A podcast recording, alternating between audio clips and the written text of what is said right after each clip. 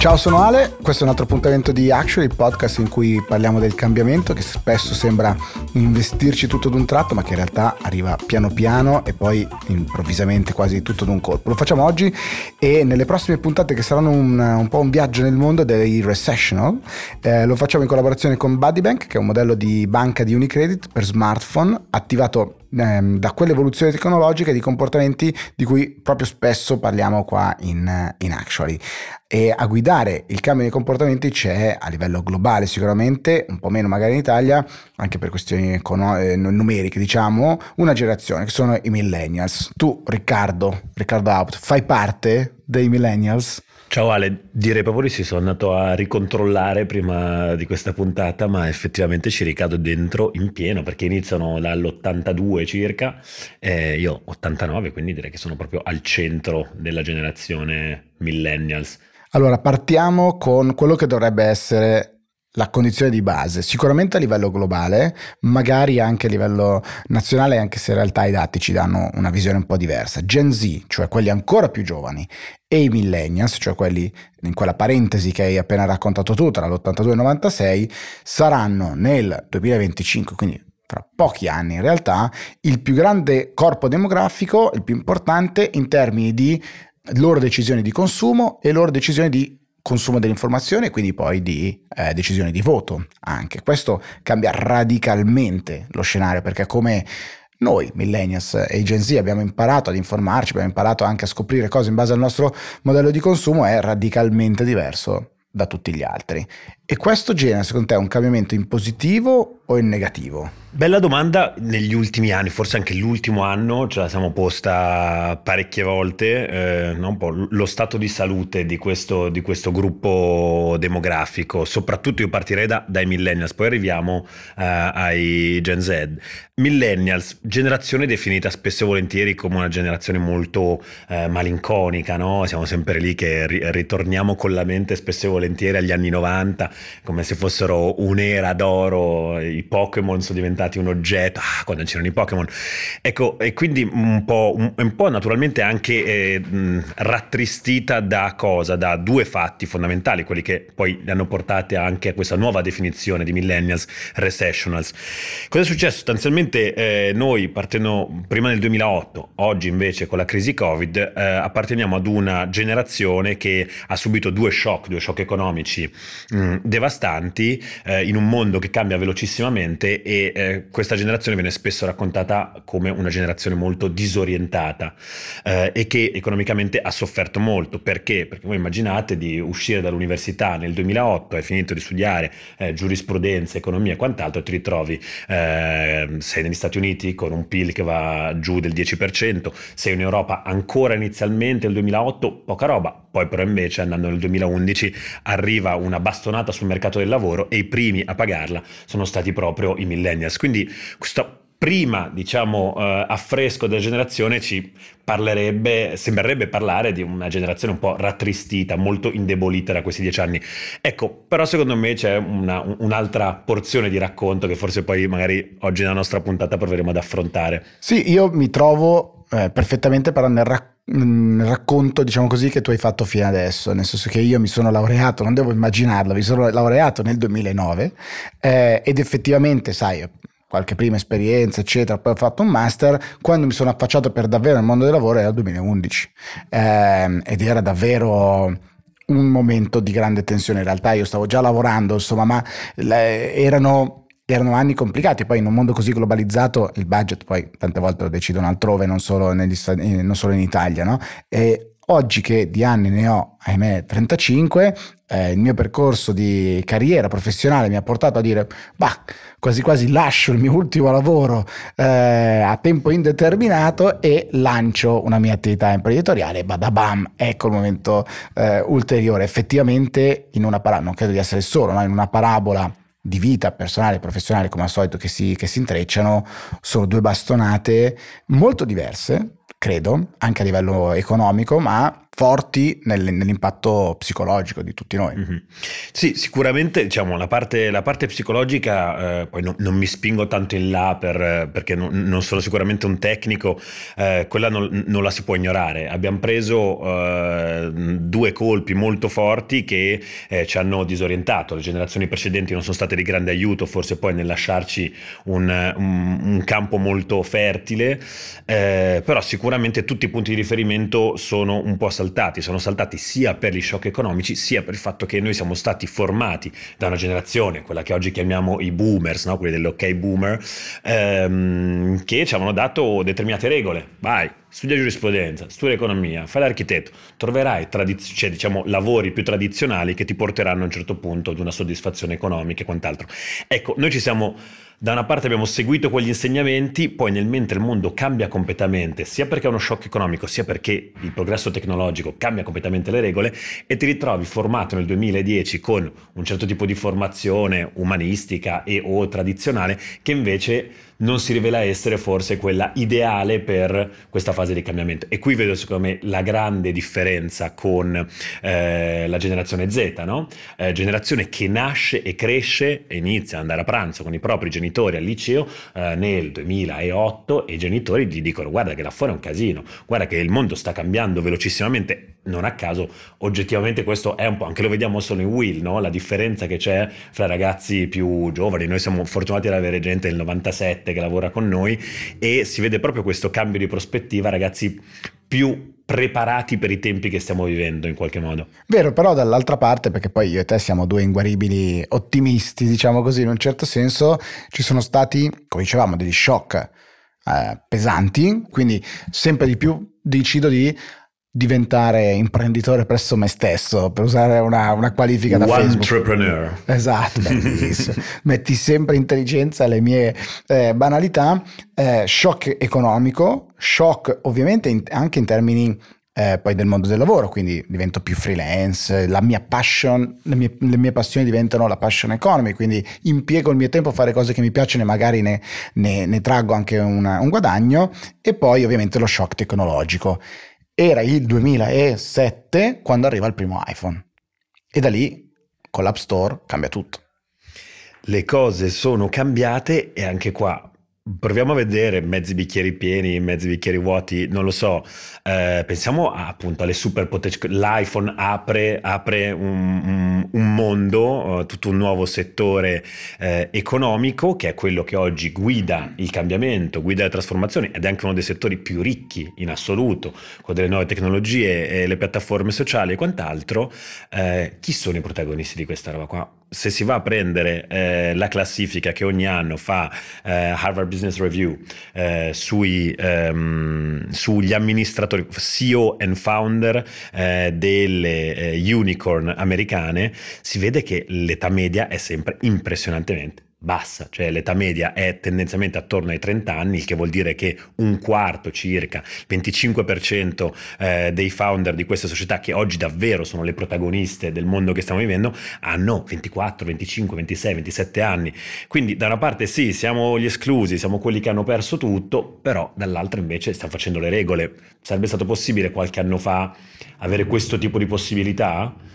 Difficile da dirsi. Certo, e ehm, proviamo a chiarire alcuni aspetti che hai messo tanta, tanta carne al fuoco. Il primo naturalmente è quello della realizzazione di questa crescita così veloce, perché i Brian Chesky, fondatore di Airbnb, Trace Kalanick, fondatore di Uber, eccetera, diventano miliardari nel giro di pochi anni e perché le loro aziende diventano leader mondiali nel giro di pochi anni, mentre eh, di fatto mangiano, spolpano e poi fanno morire in qualche caso i loro, i loro, concorrenti, perché nasce il cosiddetto network effect, o meglio, si realizza su una scala incredibile. Eh, provo a fare il, il, caso di studio, tu mi dici se, se è vero, è quello del, del fax, no? una volta si diceva, mm-hmm. cioè se io soltanto ho un fax e non c'è nessun altro, il mio fax ha poco, ha poco valore. Se più, fax, più persone hanno il fax, siamo connessi, diciamo così, su una rete e potremo comunicare. Ecco, prendiamo quel fax, lo facciamo andare milioni di volte più veloce, lo, lo rendiamo disponibili a miliardi di fatto di persone attraverso internet e poi attraverso gli smartphone, e eccolo lì un enorme eh, network effect. Airbnb, come dicono tutti, vale X miliardi di dollari e non possiede neanche una casa. Non ha bisogno di possedere né una casa né una stanza, deve avere una piattaforma dove si è trasferita della fiducia e le persone saranno loro a popolarla e questa è una cosa meravigliosa, come se tu apri un capannone saranno gli altri a portare i bolloni e dadi e macchinari per, per farlo. Creare quel capannone è la vera sfida. Confermo, quando parliamo poi di tecnologie e diciamo di storytelling da Silicon Valley, sai che di fronte a te mi tolgo cappello e dico prego. Eh, no, eh, leggo, guardo e osservo. no, quindi credo appunto, cioè, assolutamente mh, mm, mi sembra tutto estremamente condivisibile. Eh, io per tornare però proprio a, a, alla figura del millennials dentro, dentro a, del millennial dentro a, questa, dentro a questo affresco, eh, tornerei anche ancora una volta a fare il noioso e dire poi naturalmente ora parliamo di Silicon Valley, ok, tutto bello, però facciamo un po' di distingo perché noi ora in questo momento parliamo da Milano, eh, parliamo ad un'audience italiana, ecco la Silicon Valley forse non è proprio il caso di studio più vicino eh, a noi, cioè come ce la siamo passata noi come millennials anche economicamente eh, in questi anni. Ci sono delle specifiche, cioè ci sono delle specifiche perché dobbiamo, possiamo dividere il mondo secondo degli assi, eh, da una parte potremmo fare un confronto fra gli Stati Uniti e l'Europa, eh, l'America che ha vinto la gara tecnologica e quindi ha offerto tantissime opportunità a queste nuove generazioni che si sono buttate dentro, l'Europa è stata più lenta, oppure anche dentro l'Europa, prova a vedere i dati sulla disoccupazione nord-sud Europa, noi Italia, Grecia, Portogallo, Spagna abbiamo raggiunto dei numeri di disoccupazione giovanile mai visti prima, allo stesso tempo in Germania si toccava il record positivo di occupazione, sicuramente questa chiacchierata fatta in Germania ha tutto un altro sapore, eh, a Monaco di Baviera, luogo mh, particolarmente fertile per nuove idee, nuove tecnologie e quant'altro. In ultimo, eh, non dimentichiamoci poi un altro nostro vicino, in cui sicuramente vicino più o meno eh, i millennials parlano, eh, hanno una visione diversa del mondo. Pensiamo alla Cina, cioè pensate un millennial cinese, eh, è una persona che ha visto il suo paese trasformarsi economicamente in positivo eh, nel giro di pochissimi anni. Noi abbiamo il famoso, la, la frase che ci ripetiamo molto spesso noi è perché siete tristi voi millennials? Perché abbiamo una prospettiva di crescita economica più bassa rispetto a quella dei nostri genitori, no? Noi sappiamo che da più grandi non, saremo, non staremo bene tanto quanto lo sono stati i nostri genitori. Andiamo a fare la stessa domanda ad un eh, 28enne di Pechino. Nel 99% dei casi questo avrà una prospettiva di vita, di crescita economica molto migliore. Quindi anche lì, insomma, mondo che cambia e cambia in maniera diseguale. Eh,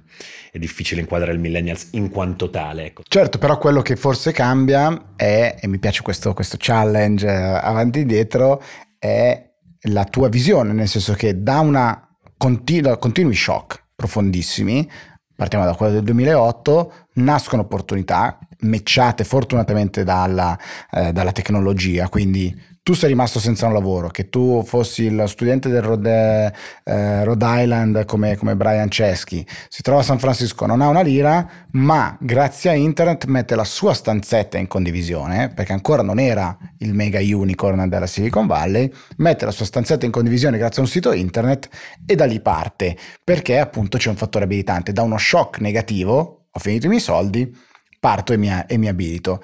E questo genera un nuovo modo anche di pensare i consumi di qualunque tipo, no? Io dico voglio dormire questa notte a San Francisco, lo voglio adesso e voglio dormire nella maniera più eh, locale possibile, oppure voglio trasferirmi eh, da un punto A a un punto B e voglio usare una macchina, oppure qualunque cosa. E quindi la on demand economy è quello che noi ci portiamo, che ci portiamo dietro. Quindi tutta una serie di servizi abbiamo imparato a consumare in quella maniera. Certo, la competizione è globale, quindi se tu vuoi far valere la tua idea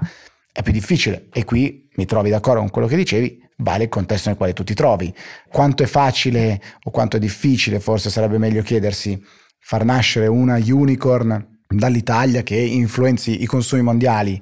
abbastanza, perché il consumo intorno a noi, il, il contesto intorno a noi è piuttosto complicato, non lo favorisce, ma quella deve essere la tua mentalità. E quando tu pensi a un servizio, molto probabilmente lo penserai on demand. Voglio avere oggi il mio film e guardarmelo adesso, tutte e sette le, le, puntate della determinata stagione, non come quando noi eravamo giovani, che devi aspettare mercoledì che uscisse la nuova puntata di Dawson Creek o Beverly Hills o, o quello che ti guardavi anche tu. Quindi secondo me l'aspetto molto interessante è questo switch, no? E naturalmente come ogni volta c'è un bilanciamento da trovare tra le difficoltà e ovviamente le diseguaglianze e dall'altra parte le opportunità, opportunità create anche forse da questo enorme potenziale non utilizzato, cioè quella disoccupazione giovanile che tu dicevi, e dall'altra parte eh, le tecnologie. La domanda difficilissima a cui devono rispondere tante aziende e business, anche quelli più tradizionali, è come faccio ad adattarmi a questo modo di pensare servizi, consumi on demand su diverse piattaforme, su diversi devices, eccetera.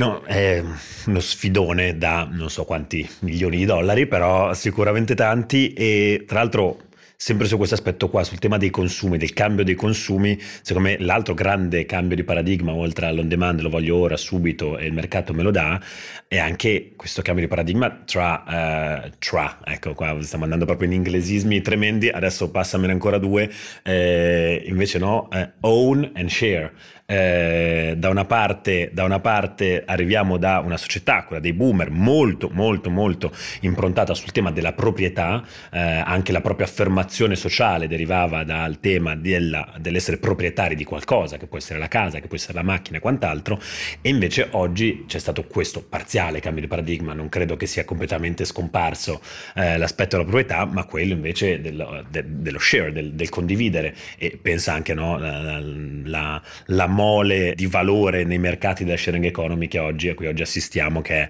è pazzesca. Tornando al tema del punto di rottura, io sempre facendo, adesso torno nella mia veste di eh, mezzo bicchiere pieno, eh, o meno quello che cerca di vederlo, anche per quanto riguarda un paese come l'Italia, soprattutto, diciamo, forse non luogo più fertile per saper cogliere diciamo, le potenzialità nei momenti di crisi. Ecco, secondo me noi adesso stiamo andando incontro ad una crisi dove il fertilizzante però in parallelo sta venendo già messo a terra, no? eh, siamo in Europa, siamo in Italia, siamo il primo paese beneficiario di una cosa che si chiama Recovery Fund, Next Generation Europe, per noi sarà Next Generation Italia, eh, con il nostro PNRR, eh, che è esattamente quello che si sta per fare, no? questo governo che cosa farà? Andrà a scrivere le regole della ripartenza, cercando di creare un contesto più fertile e quello che beh, percepisco attorno a me o quello che invito sempre a fare attorno a me, ma non so, con la mia ragazza a cena è occhi aperti perché questo è il momento in cui si rompono, stanno rompendo uh, delle vecchie regole, se ne aprono di nuove, peraltro con un sacco di soldi in circolazione